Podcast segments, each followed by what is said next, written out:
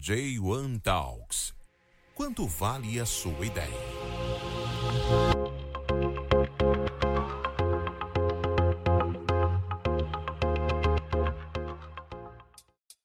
Este episódio é um oferecimento de J1 Seeds, da ideia à marca.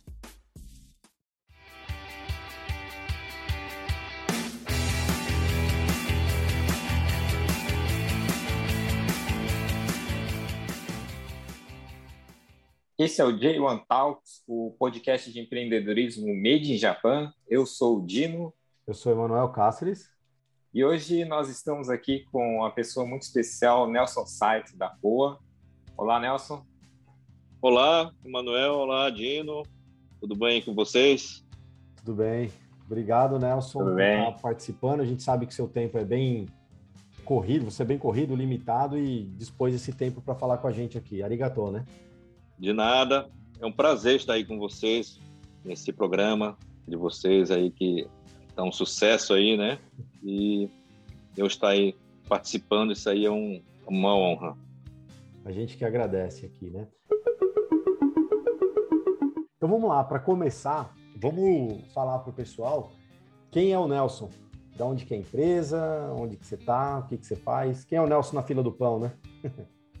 Olá, eu sou brasileiro, natural do município de Tomé-Açu, no estado do Pará, um município que fica a 250 quilômetros mais ou menos da capital Belém, onde tem uma grande colônia japonesa. Lá eu vivi até os meus oito anos de idade, depois mudamos para uma cidade chamada Castanhal, que já fica bem mais próximo da, da capital, fica mais ou menos uma hora de carro, uma hora e pouco, né? De carro, 70 quilômetros mais ou menos. Lá eu vivi até os 21 anos. Comecei a trabalhar lá. Trabalhei num banco por três anos. Na verdade, comecei a trabalhar cedo, né? Eu comecei a fazer bico desde quando era estudante. 12, 13 anos de idade, eu fazia já um, uns bicos aí para ganhar um, um dinheirinho para comprar as coisas para mim, né? A maior aquisição dessa época foi uma bicicleta que consegui comprar. Mas foi assim muito uma alegria, né, ter conseguido comprar essa bicicleta, lembrando de, dessa época aí, né? E depois eu trabalhei de adulto, trabalhei no banco, trabalhei três anos. Depois fui morar em Manaus, na cidade de Manaus, trabalhar numa multinacional japonesa. E daí surgiu, na época, né, todo mundo falava em vir para o Japão para fazer pé de meia, voltar e começar alguma coisa lá no Brasil. Meu sonho também não foi diferente. E larguei tudo lá, né, um emprego razoavelmente bom que eu, eu tinha e vim atrás desse sonho. Ficar por dois anos, trabalhar, juntar dinheiro e voltar. Conseguiu comprar a moto depois de dois anos aqui? Ó? Então, chegando aqui, né, no Japão, no ano de 1989, em 30 de junho de 89. Passou de 32 anos que eu vim aqui do Japão. Comecei a trabalhar em fábrica. Trabalhei numa fábrica mais ou menos oito meses na fábrica. Trabalhava no turno da noite, dia, uma semana dia, uma semana no, noite. E após uns seis meses de tempo, surgiu o convite para me trabalhar de é, encarregado, né? Seria assim, tipo cuidar dos brasileiros que vinham do Brasil, dar toda assistência, preparar para levar para entrevista nas fábricas, né? Então, depois de oito meses, comecei a trabalhar nesse, nesse tipo de eh, atividade, tipo cargo, né? Aí, com mais ou menos um ano de, aqui no Japão, passei a ser gerente da empreiteira que eu trabalhava. E quando completou os dois anos, né, que era o objetivo, né? Já tinha conseguido juntar o capital.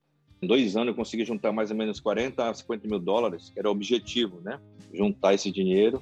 Ou seja, não foi fácil para juntar esse dinheiro. Passava a semana com 5 mil ienes, um mês com 20 mil ienes, mais ou menos. Quando dava muito, era 25 mil ienes. Então, passei, assim, com determinação, né? Determinado para conseguir juntar esse valor. Enfim, quando chegou, completou os dois anos, pensei, será que eu vou para o Brasil, volto para o Brasil já estou com dinheiro aqui, dá para fazer, comprar um carrinho, dá para comprar um, acho que um apartamentinho lá e fazer alguma coisa. Só que na época o Brasil estava em uma grande crise econômica, né? Acho que na época do impeachment do, do né, presidente Collor, tava assim, a inflação estava alta e então não via assim boas perspectivas no Brasil nessa época. E eu falei, será que eu vou embora ou não? Não. Pensei, né? Eu falei, não. O que que tem para fazer aqui no Japão? Esse serviço de empreiteira, que gosto muito do que, né, do que estava fazendo, gostava muito do que eu estava fazendo e falei, não, vou tentar. Eu acho que eu tenho perfil para isso. Então aí comecei a montar minha empresa. Você pode explicar para a gente como que é o modelo do seu negócio hoje? Meu negócio é empreiteira, né? Aqui no Japão. Empreiteira, quando eu falo em empreiteira no Brasil, o pessoal confunde muito com construtora, não é isso? Uhum. Só que, na verdade, tanto lá no Brasil como aqui assim no Japão, empreiteira é um ramo de atividade que você pega uma empreita, é o ato de empreitar um serviço, né? uma terceirização de serviço. Por exemplo, no Brasil, tem uma construtora e contrata uma empreiteira para fazer a execução do projeto. Bem, assim que eu entendo de empreiteira, né, no Brasil, por exemplo. Brasil. O governo tem uma obra para fazer de uma estrada, então ele, ele faz todos os projetos e faz uma licitação para contratar uma empreiteira para executar o serviço. Então, aqui no Japão é a mesma coisa. Uma indústria contrata uma empreiteira para fazer uma terceirização do serviço, para fazer uma empreita. Na verdade, eu escutava essa palavra empreitar, empreita, desde quando era pequeno, que meus pais eram agricultores lá no, no Pará, né? É, plantação de pimenta do reino. E na pimenta do reino, ele é dividido em quadras, né? Que é mais ou menos, cada quadra dá mais ou menos 250 metros quadrados. Então, tem épocas que o capim cresce muito, né? Então tem que fazer a capinação. Antigamente era na enxada. Então, meus pais contratavam gente, em vez de contratar gente direto, ele fazia o empreita. Disse, Olha, eu te pago por quadra tanto para a pessoa. Era muito mais produtivo do que você ter um funcionário que trabalha ali no horário normal, enquanto que na empreita a pessoa se esforçaria para fazer mais quadras. Então, o sistema, acho que aqui no Japão, que é a mesma coisa, uma empreiteira, né? Você uma fábrica contrata uma empreiteira para terceirizar o serviço. E hoje em dia tem a terceirização do serviço né, e tem a terceirização do recurso humano, de funcionários, que são um pouquinho diferentes. Então, dois tipos de atividade dentro de uma empreiteira. Ou seja, terceirização da produção, né, que a empreiteira faz, né, ou alocação de mão de obra. São um pouquinho diferentes, mas são atividades que uma empreiteira pode fazer. Como que você percebeu a oportunidade de abrir a sua empresa nesse segmento que você já trabalhava?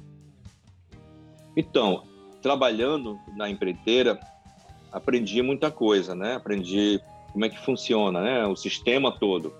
E eu vi que tinha uma oportunidade para mim também, para começar. E aproveitando a experiência que eu tinha, o conhecimento que eu adquiri, resolvi arriscar, começar, né?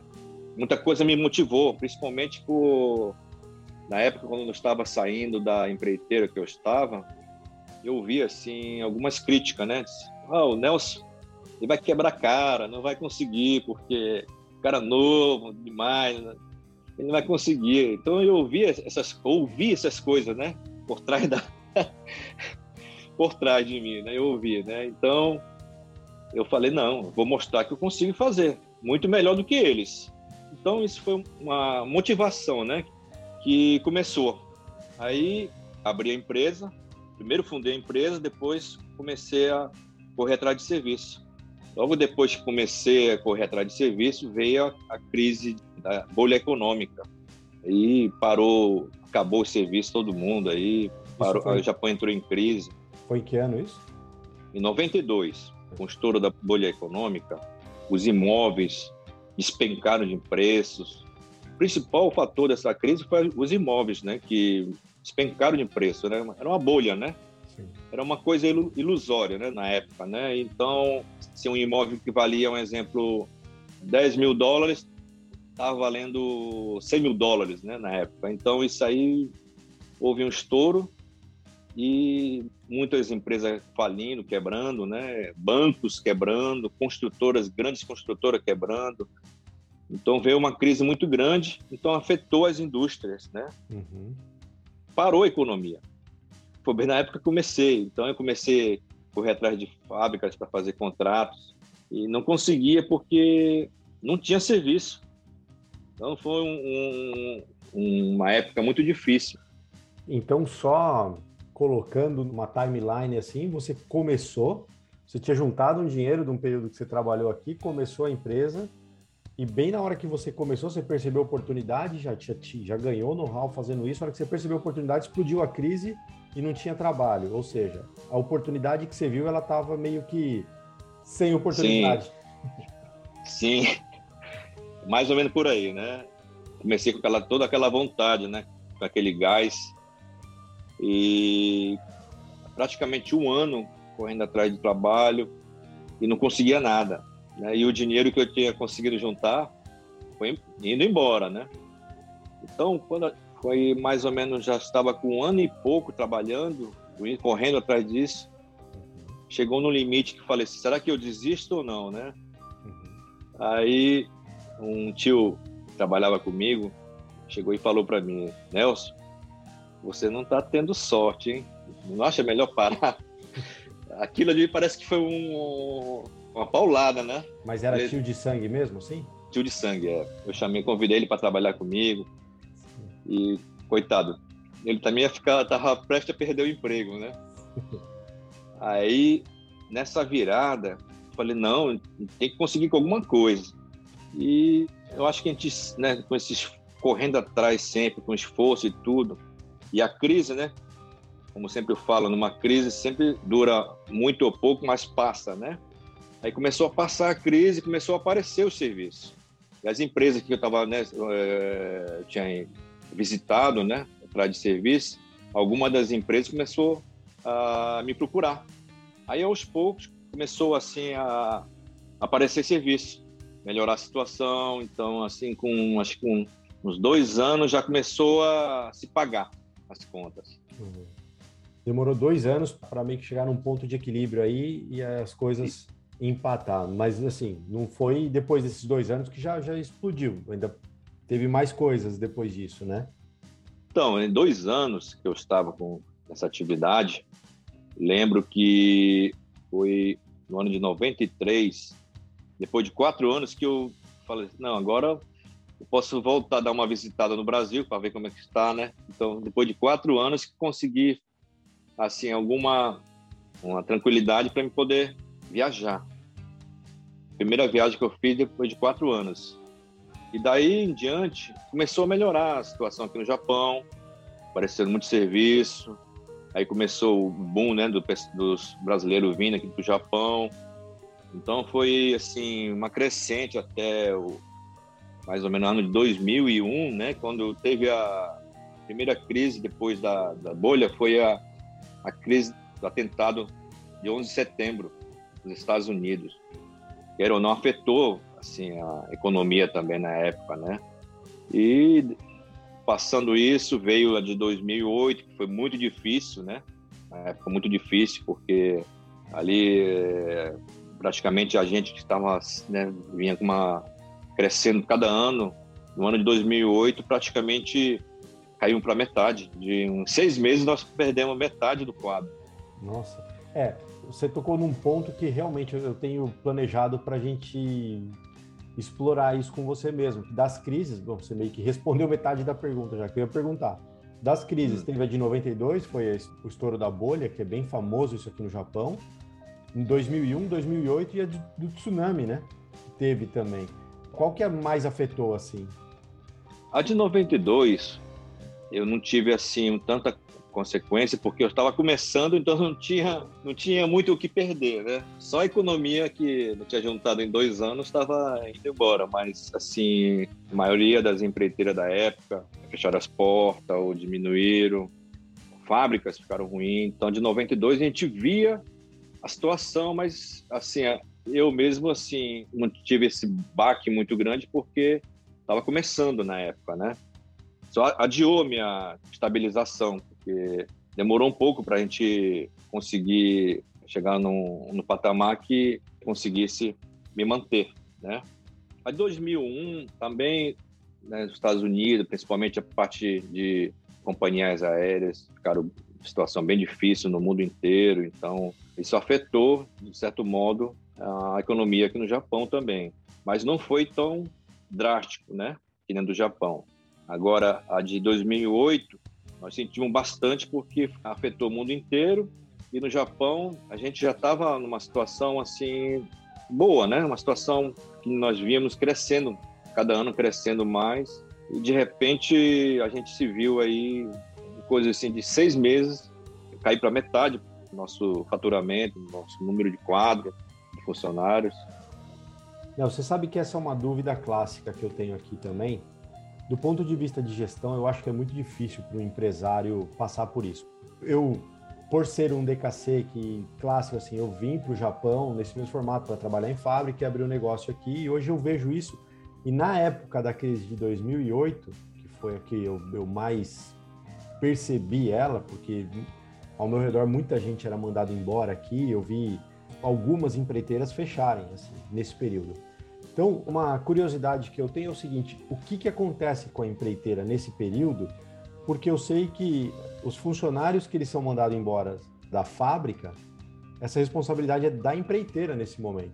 E a empreiteira arca com, fica com todas as dívidas. Como que é esse processo neste momento? Eu imagino que isso deva ser desesperador, né? Quando acontece isso.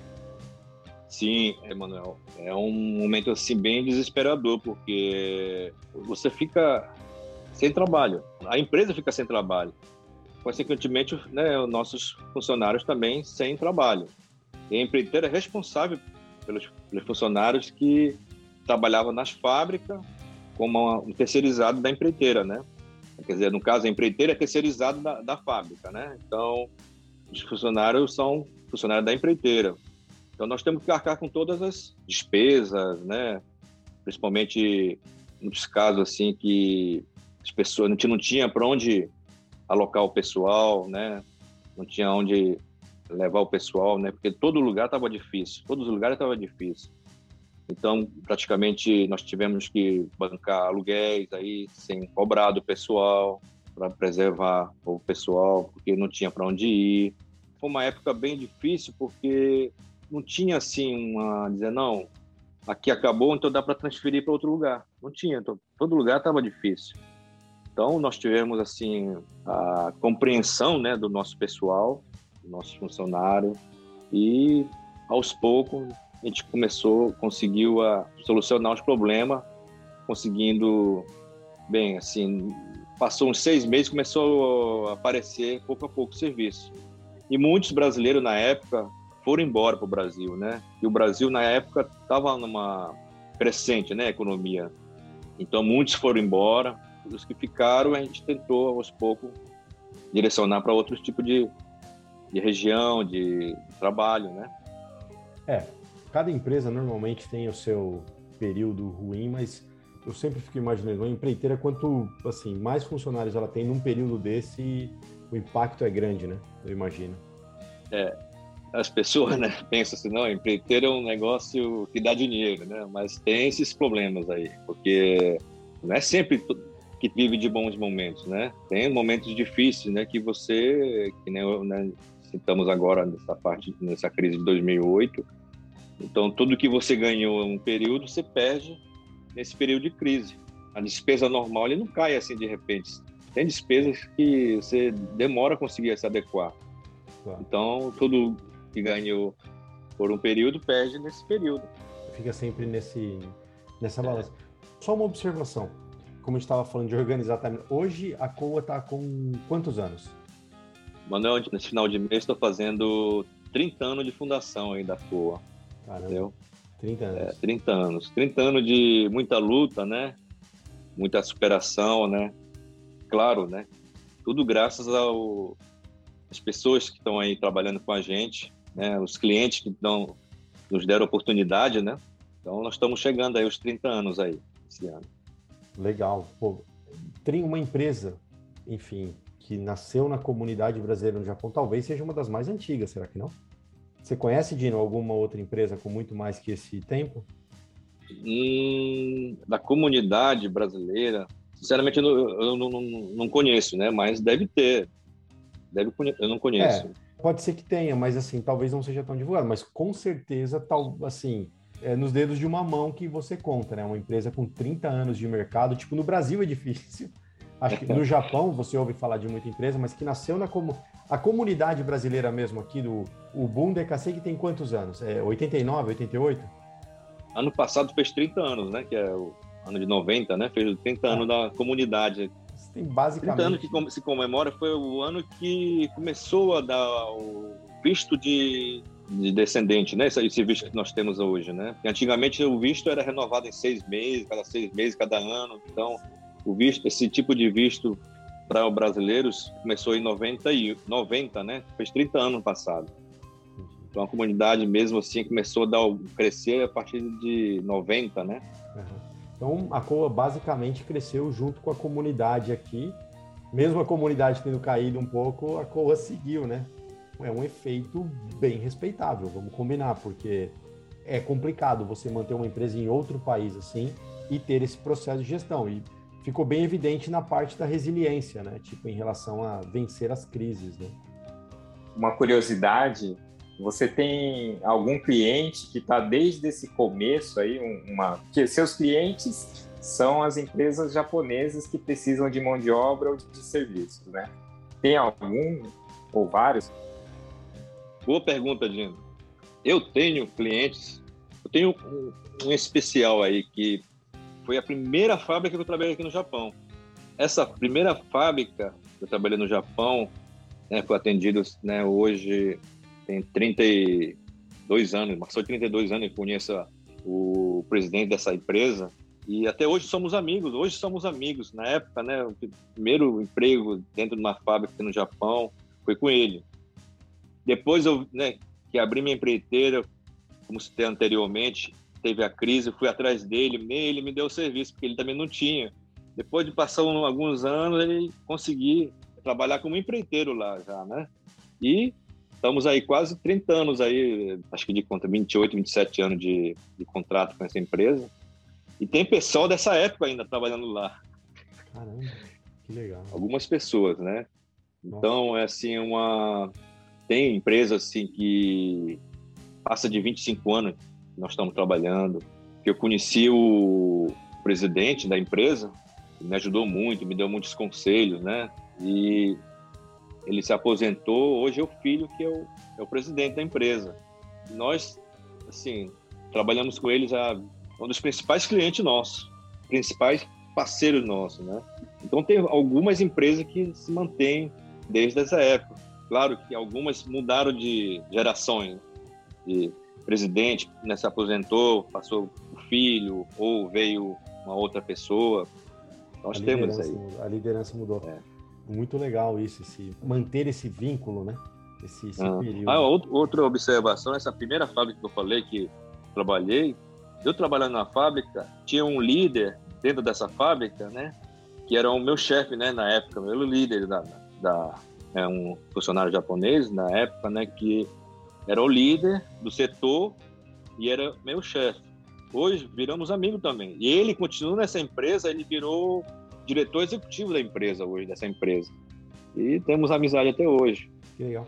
Essa empresa é aquela que aparece no vídeo que a gente foi fazer a filmagem? Exatamente, exatamente. Ah, eu, eu, não sei se isso pode ficar na edição, mas quem tiver hum. curiosidade, entrar no canal da Coa Corporation no YouTube, hum. tá o vídeo lá, mostra essa empresa aí. Até, é.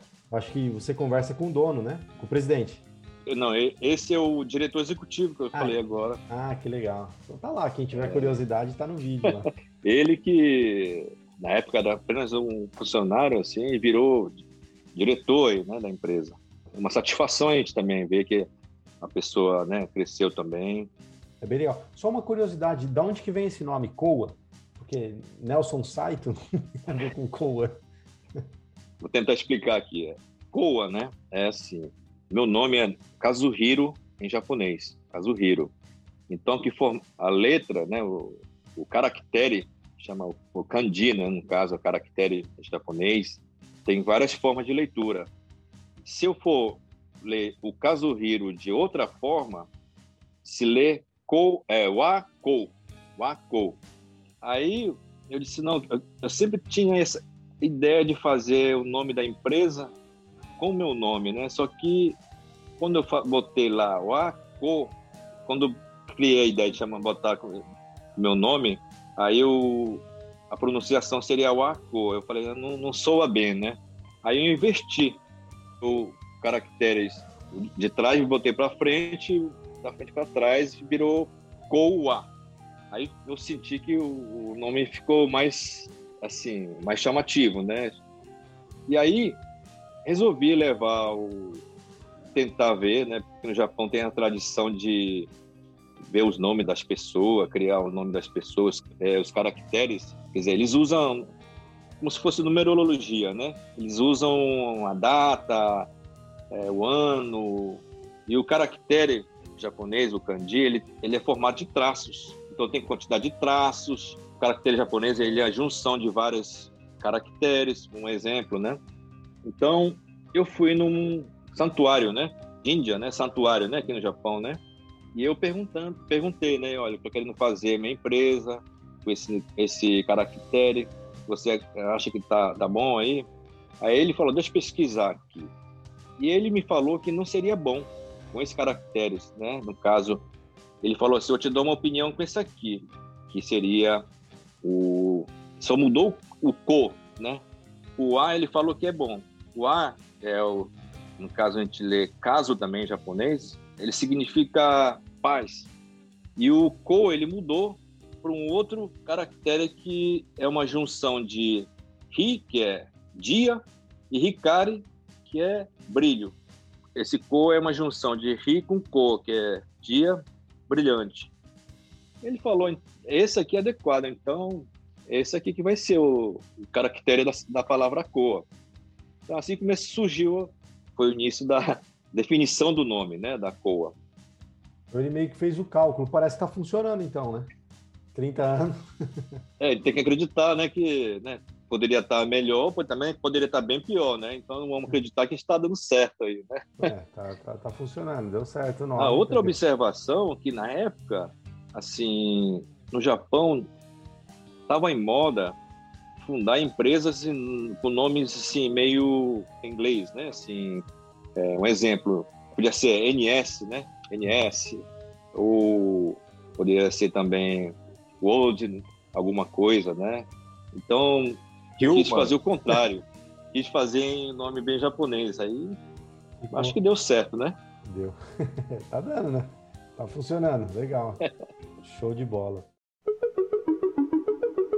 Deixa eu te perguntar também uma coisa que é esse processo, né? a empresa veio crescendo e tal, aí eu, eu acho que acontecem as fusões, né? O M&A, que hoje está muito em, em, moda, o pessoal de startup vem falando muito sobre isso, aquisições, tudo isso.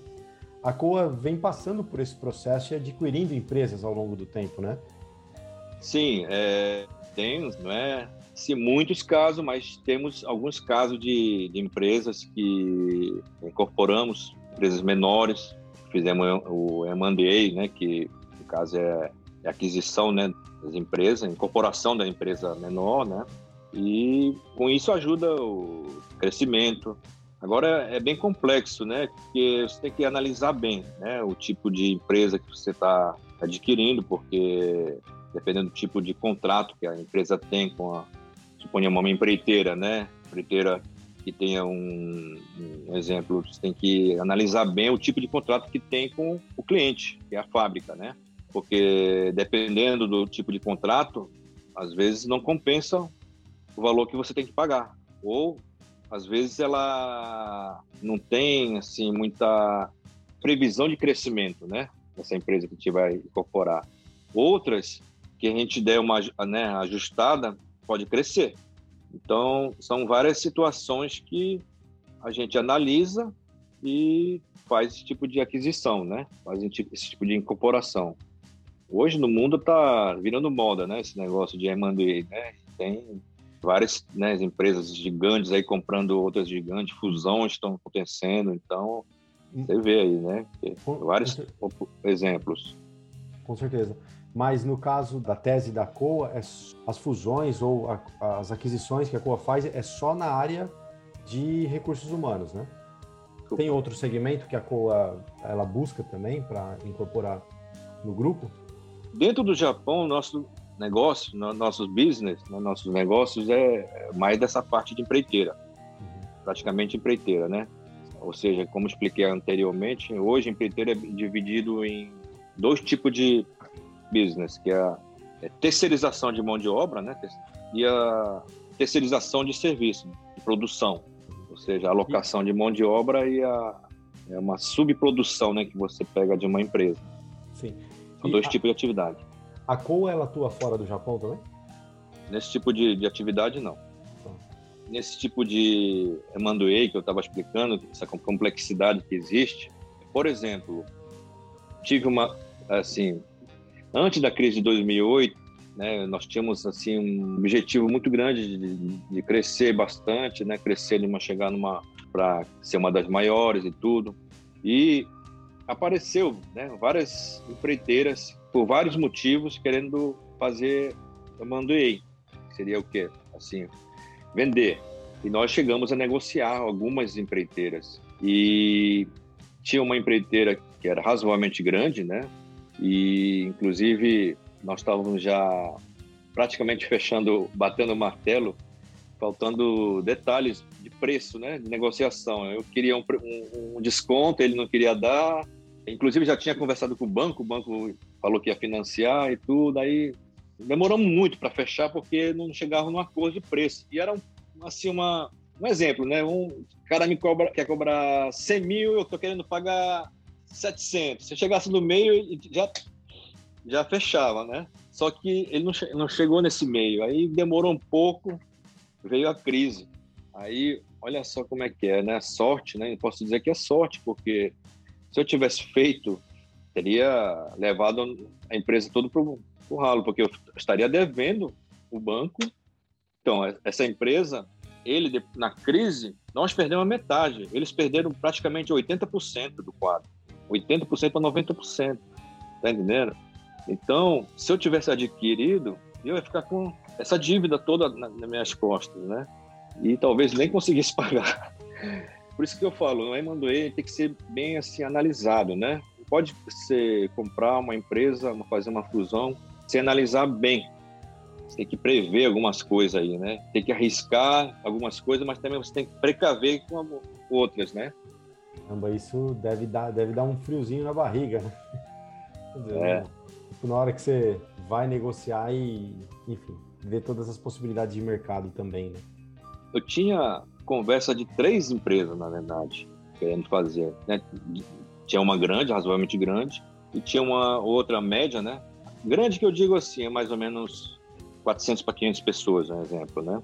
Uma outra aí de uns 150 pessoas, outra com menos de 100.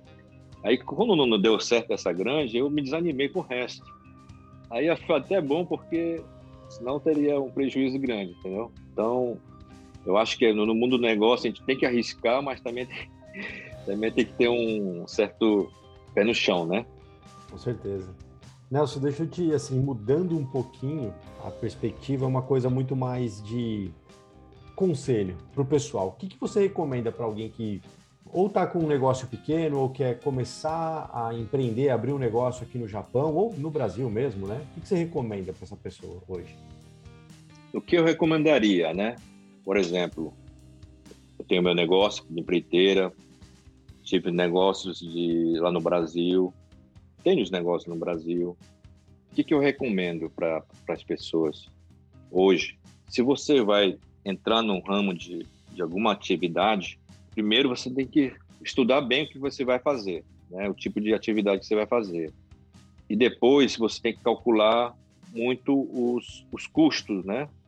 E, por último, você tem que ver se você tem esse perfil. Se você, um exemplo, né? Se você vai abrir uma, uma loja, se você não tiver perfil de vendedor, você não vai para frente. não vai vender se você não tiver esse perfil. Um exemplo bem simples, né, que estou dando aí, né? Um exemplo. E também tem que ter um certo capital, tem que juntar um capital para começar, né? Acho que não é bom começar num capital negativo, né? Negativo que eu falo, você pegar emprestado e começar um negócio. Porque todo negócio existe um tempo para ser maturado, para começar a dar retorno. E não expliquei na, na, logo no início da minha empresa que demorou um pouquinho mais para começar a dar retorno, maturado por causa da crise, né? Que eu tive que esperar a crise passar. Esperar não, assim, a crise passar, né? Então, todo tipo de negócio eu acho que é, leva um certo tempo, né? Dependendo do tipo de negócio, demora mais ou menos, mas todo negócio, você não vai abrir um negócio e começar, pensar que amanhã vai começar a comer, né? E outra, tem que calcular bem o que, em que, que vai investir, em que, que vai fazer. Eu vou contar um exemplo. Tem um amigo meu, ele abriu um restaurante italiano aqui em Tóquio. Aí, o restaurante não era muito grande, parece que cabia umas 40 pessoas né, no restaurante. Ele comprou uma, uma máquina de fazer café de 5 milhões de ienes. Eu falei. Aí, ele me contando essa história, né? Que hoje ele vê isso aí, mas ele fechou o restaurante com ele disse que não durou seis meses. Estou citando o exemplo do, da máquina de café que ele comprou. Quantos cafés ele teria que vender para recuperar os 5 milhões? Um exemplo, uma máquina de café. E isso ele me conta rindo hoje. Ele trabalha em outra atividade, ele começou com outra atividade, mas é tipo de experiência que ele teve. Então é mais ou menos por aí, eu acho, sabe? Para é ser mais simplificado. É o planejamento, né? Assim, isso emendando nisso, que esse é, é uma outra curiosidade que eu tenho em relação à empreiteira. A gente fala bastante no, no, meio de empreendedorismo sobre o processo de vendas e, enfim, você acabou de falar sobre vendas, você, você saber vender. Como que é esse processo para você? você? Você é um vendedor nato, tipo assim, teve que vender, né? e, e, como que é o processo de venda hoje na Coa? Você, você ainda coordena isso? Sim, no início é, eu que saí atrás né, de, de, vender, né? Mesmo, sim, não sabendo japonês bem, assim, 100%, mas eu que saí, batendo na porta da, das empresas, oferecendo meu, meu serviço. E tem que ter, né? Porque o, o, vendedor, ele tem que ser bem, assim, agressivo, né? Mas também não pode estar tá mentindo, sei lá, inventando coisas que você não possa cumprir. Então, é, esse processo dentro da nossa empresa, na COA, por exemplo, hoje nós temos uma equipe né, nessa parte de departamento de vendas. Temos responsáveis né, dessa parte, mas no início eu corria todas atrás dessas empresas que temos contrato né, desde antigamente, foi praticamente eu que fui atrás né, e consegui. Muitos por apresentação. Apresentação por como assim que conseguir por apresentação? Aqui no Japão, assim, se você presta um serviço conforme né, solicitado, assim, toda cumprindo direito, é, cumprindo com né, o prazo, com a solicitação que a empresa pede, eles ficam né, satisfazendo, no caso, né? Satisfazendo eles, eles vão te indicar para outras empresas, vão te indicar para alguém que está precisando. Agora, se você falha com eles, eles não vão te indicar, porque ele tem medo de se queimar. Porque aqui no Japão, assim, se você apresenta, você é o responsável se acontecer alguma coisa. Por exemplo, eu, eu vou apresentar o Emanuel, uma outra empresa, mas eu te vou te apresentar porque eu tenho certeza que você é um, uma empresa confiável que não vai me queimar. Tem que chegar nesse patamar. Então, através disso que eu comecei conseguindo aumentar o número de clientes nós temos hoje, nós temos a equipe de vendas, eles fazem esse mesmo trabalho que nós fazemos, que começamos. Legal. Tem mais uma coisa, aqui no Japão existe todo um, um processo no relacionamento né, das empresas e tem diferenças na hora de você trocar o cartão, você passar o seu cartão por baixo do, da outra pessoa, né, do, do que está passando o cartão para você, isso dá um diferencial, né, na hora de, do relacionamento. Tem essa coisa da, acho que talvez humildade, né? Sim, sim. Bem dito aí, Dino. Eu não nasci sabendo, né? Mas eu aprendi com os vários japoneses com qual eu tinha contato, que procuraram me ajudar, me ensinar. principalmente essa parte de etiqueta de negócio aqui no Japão. Você citou da, da parte do cartão de visita, né? Você tem que pegar com as duas mãos, entregar com as duas mãos e aquele processo, né? O seu por baixo e o dele por cima, exemplo, né? Tem todo esse esse ritual, né? Que mostra respeito à pessoa. E outra, assim, tem também a parte onde que você vai sentar, por exemplo, dentro de uma sala de reunião. Então tem vários tipos de etiqueta aqui no Japão ou num restaurante, quando você convida um cliente para ir no, almoçar ou jantar, você, você, tem que saber onde você vai sentar e a cliente vai sentar. Tem uma coisa de hierarquia, né? Aqui no Japão, né? Se você tem que ser de acordo com a hierarquia, a maneira que você vai falar, mesmo que você não, não saiba um japonês correto, pelo menos saber o básico para essa parte de etiqueta, né? Para não, não ofender o cliente, né? e ganhar respeito, né? Ganhar respeito respeitando, no caso, né? E entregando depois que você ganhou o cliente, né? Entregando o que você prometeu, né? Isso. É. Não basta fazer tudo bonito e não fazer o trabalho direito no ah, final, né? Com certeza. É, Nelson, agora tem uma coisa, a gente está no auge de uma pandemia aí, eu acho que, enfim, vários negócios foram afetados. Mas qual é a sua visão de mercado agora para o Japão? Eu vejo que essa área de empregos, a parte de empreiteiro, isso é o termômetro financeiro, assim, então, o termômetro da economia do Japão, né? O quão aquecido está emprego ou não, é o quão a economia está aquecida ou não. Qual é a sua visão para os próximos, sei lá, pelo menos 10 anos? Manuel, essa crise né, do Covid, que afetou o mundo inteiro, aqui na Coa também não foi diferente, né? Nós estamos passando por uma não digo dificuldade, mas assim, um momento de ajustes, né? Porque, queira ou não, afetou, assim, alguns setores, né? Afetou vários setores, aliás. Principalmente a parte de automobilístico, né? Hoje, por exemplo, esse mês de setembro deu uma parada em vários tipos de, de marcas, né? Principalmente a Toyota, Subaru, outras empresas grandes estão parando aí. Pararam alguns dias, aliás, em setembro. Em outubro também tem previsão de parar alguns meses na verdade, estão parando não é por falta de pedidos, não é porque não está vendendo. O que está acontecendo no mundo, por causa do Covid, está tendo problema de abastecimento de peças. Caramba. Tem algumas indústrias, porque um carro, por exemplo, vamos suponhamos um carro um, a gasolina, ele leva 30 mil peças. Se não tiver duas peças, ele não monta o carro. Então está havendo essa falta de, de abastecimento de peças fundamentais para montagem do, dos carros. Está ocorrendo porque teve Covid, teve indústrias que pararam, por, né? Não é só automobilístico, né? Está percebendo que está tendo aumento no produtos alimentícios, né? Porque o produto está encarecendo, porque, por exemplo, hoje eu ouvi falar que está faltando algo, a carne vai aumentar mais ainda, porque nos Estados Unidos, na época do Covid, ano passado, no auge, parou algumas alguns frigoríficos por causa do Covid. Isso atrasou a produção. Então, o Covid vai, vai afetar ainda alguns setores. Eu acho que ainda não, esse ano já está terminando, mas não vai acabar ainda. E futuro, eu acho que nós vamos sentir sequelas desse Covid, porque tem muitas empresas que eu acho que vai é, abrir falência porque foi afetado com o Covid, né? Então, eu acho que vai ter uma, uma, sequela muito grande na economia com isso. Não sei te dizer de que é, dimensão, mas acredito que ainda tem crise por, por vir. Porque os governos gastaram muito, né? Fizeram papéis aí para imprimir dinheiro para cobrir as, a economia, né?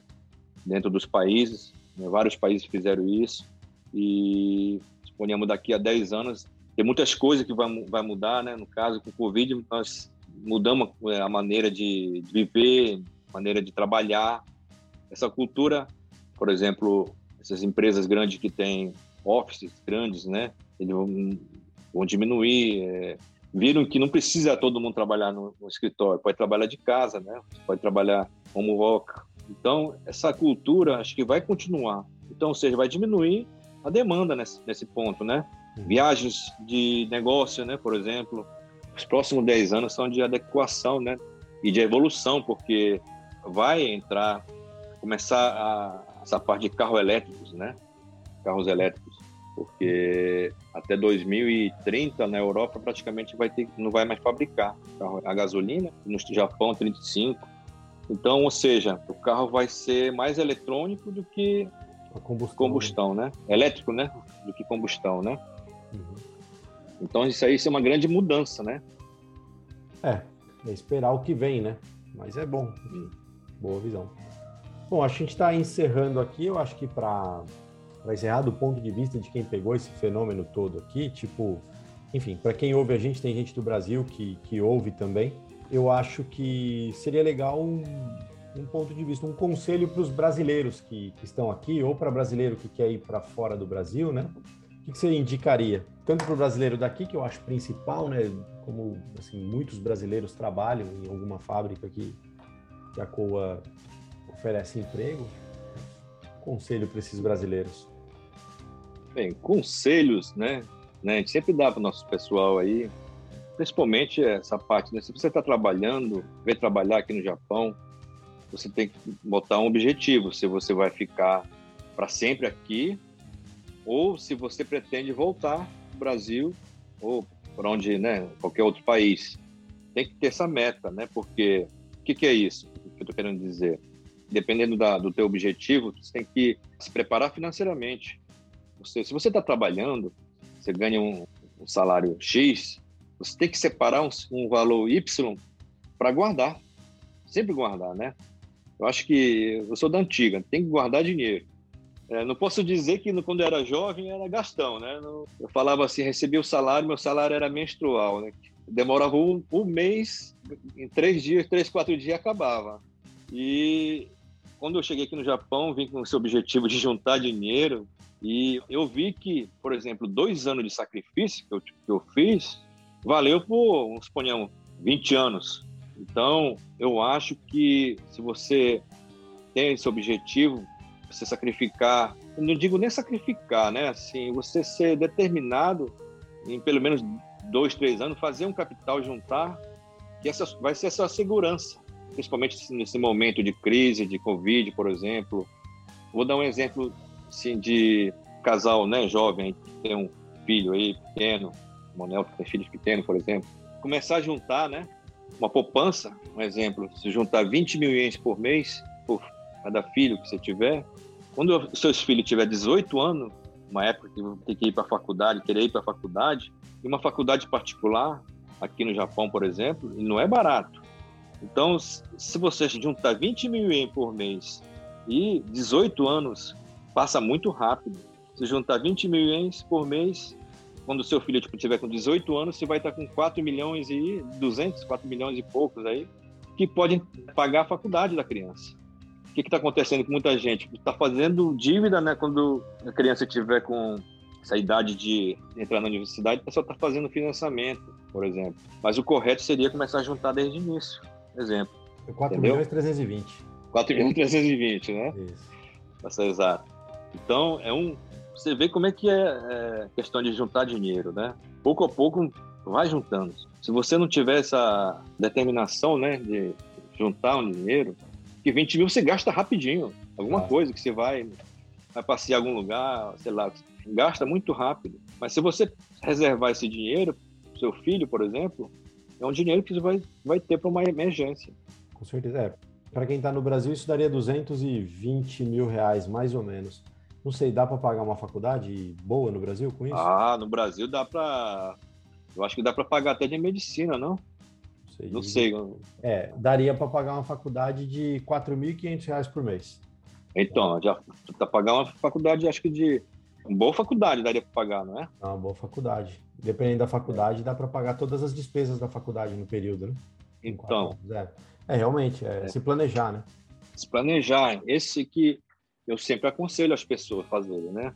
Já que temos essa oportunidade de ter emprego, e no Brasil não tem, não tem, muitas vezes não tem emprego que ganha, que possa ter um conforto né, é, adequado.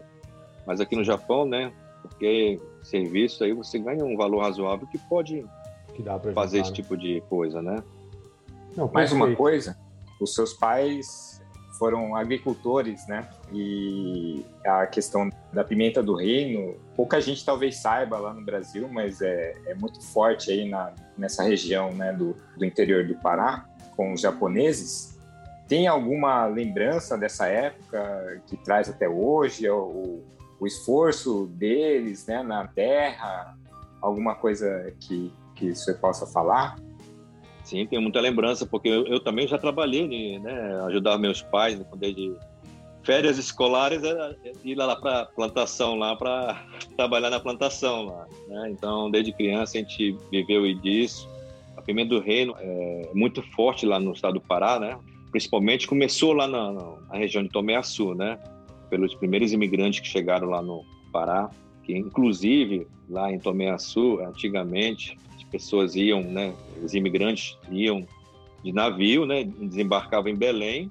Não tinha estrada para ir para Tomé Açu na época, né? Então eles pegavam um barquinho, ia pelo rio, subindo até chegar na cidade de Tomé Açu. Daí eles iam, era geralmente eles iam para uma uma fazenda de japoneses.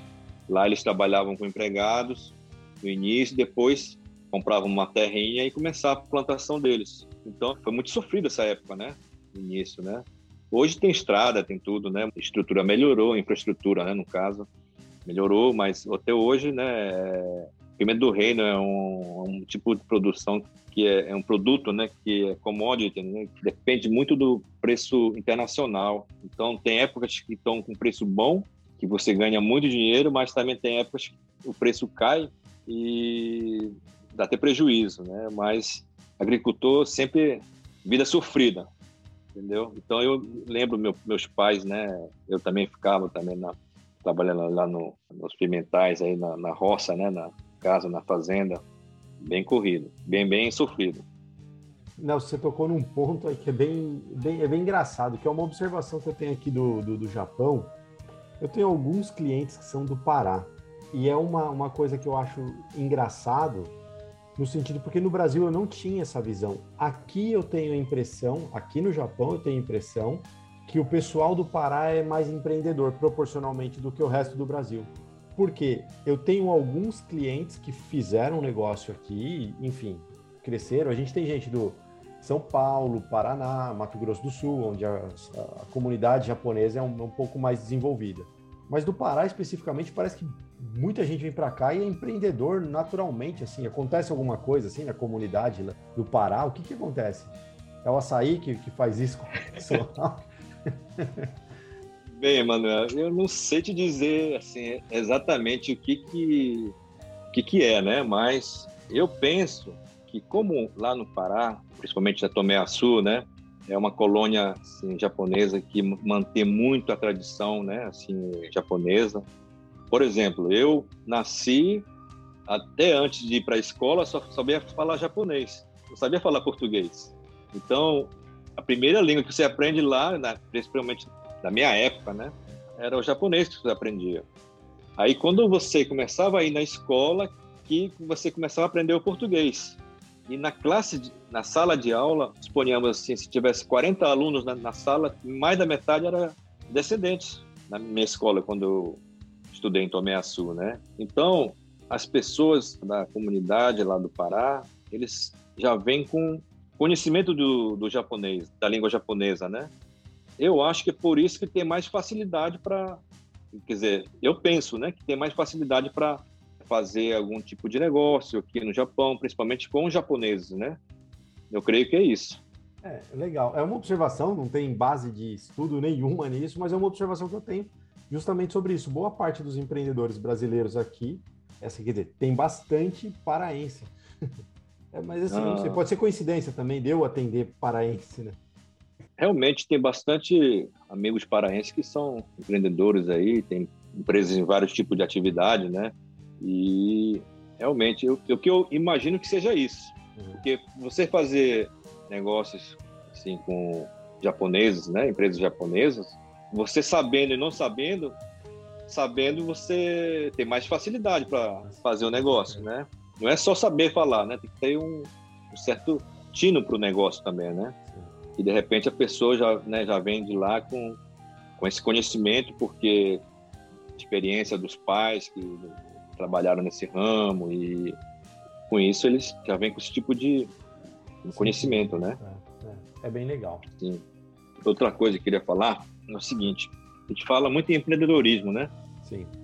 Um conselho também, assim, como brasileiros, a gente fala muito em empreendedorismo, mas a pessoa pode ter sucesso não só assim abrindo empresa, né, empreender alguma coisa. Eu acho que também, principalmente é, os jovens aí que estão estudando, né, começando aí, aprender fora o inglês uma outra língua e trabalhar em grandes empresas multinacionais ou, por exemplo, pessoas que trabalham em empresas. Hoje nós temos pessoas trabalhando com a gente que começou lá, na, lá de baixo e hoje né, virou diretor. Ou tem pessoas que já foi empreendedor, nossa empresa, que não deu certo, mas trabalha com a gente, ele está aí num cargo de já praticamente direção. Então, a pessoa tem que saber o perfil da pessoa, né? Identificar. E pode ser um grande profissional dentro de uma empresa, um grande executivo, né? Que muitas vezes pode ser muito melhor do que ter uma empresa, né? Arriscar com uma empresa, entendeu? Então, o futuro das pessoas não é só só ser empreendedor, mas também ser grande profissional dentro de uma empresa. Ser um grande executivo, um diretor, pode virar sócio, uhum. né? Estava citando daquele meu amigo japonês que começou, que era líder, Hoje ele virou diretor executivo e praticamente ele é responsável pela empresa toda, né? Então, com isso, né, o salário, né, remuneração aumenta, né? E eu acho que tem esse lado também. Então a pessoa tem que ter o perfil, né, de empreendedor ou de ser um grande profissional.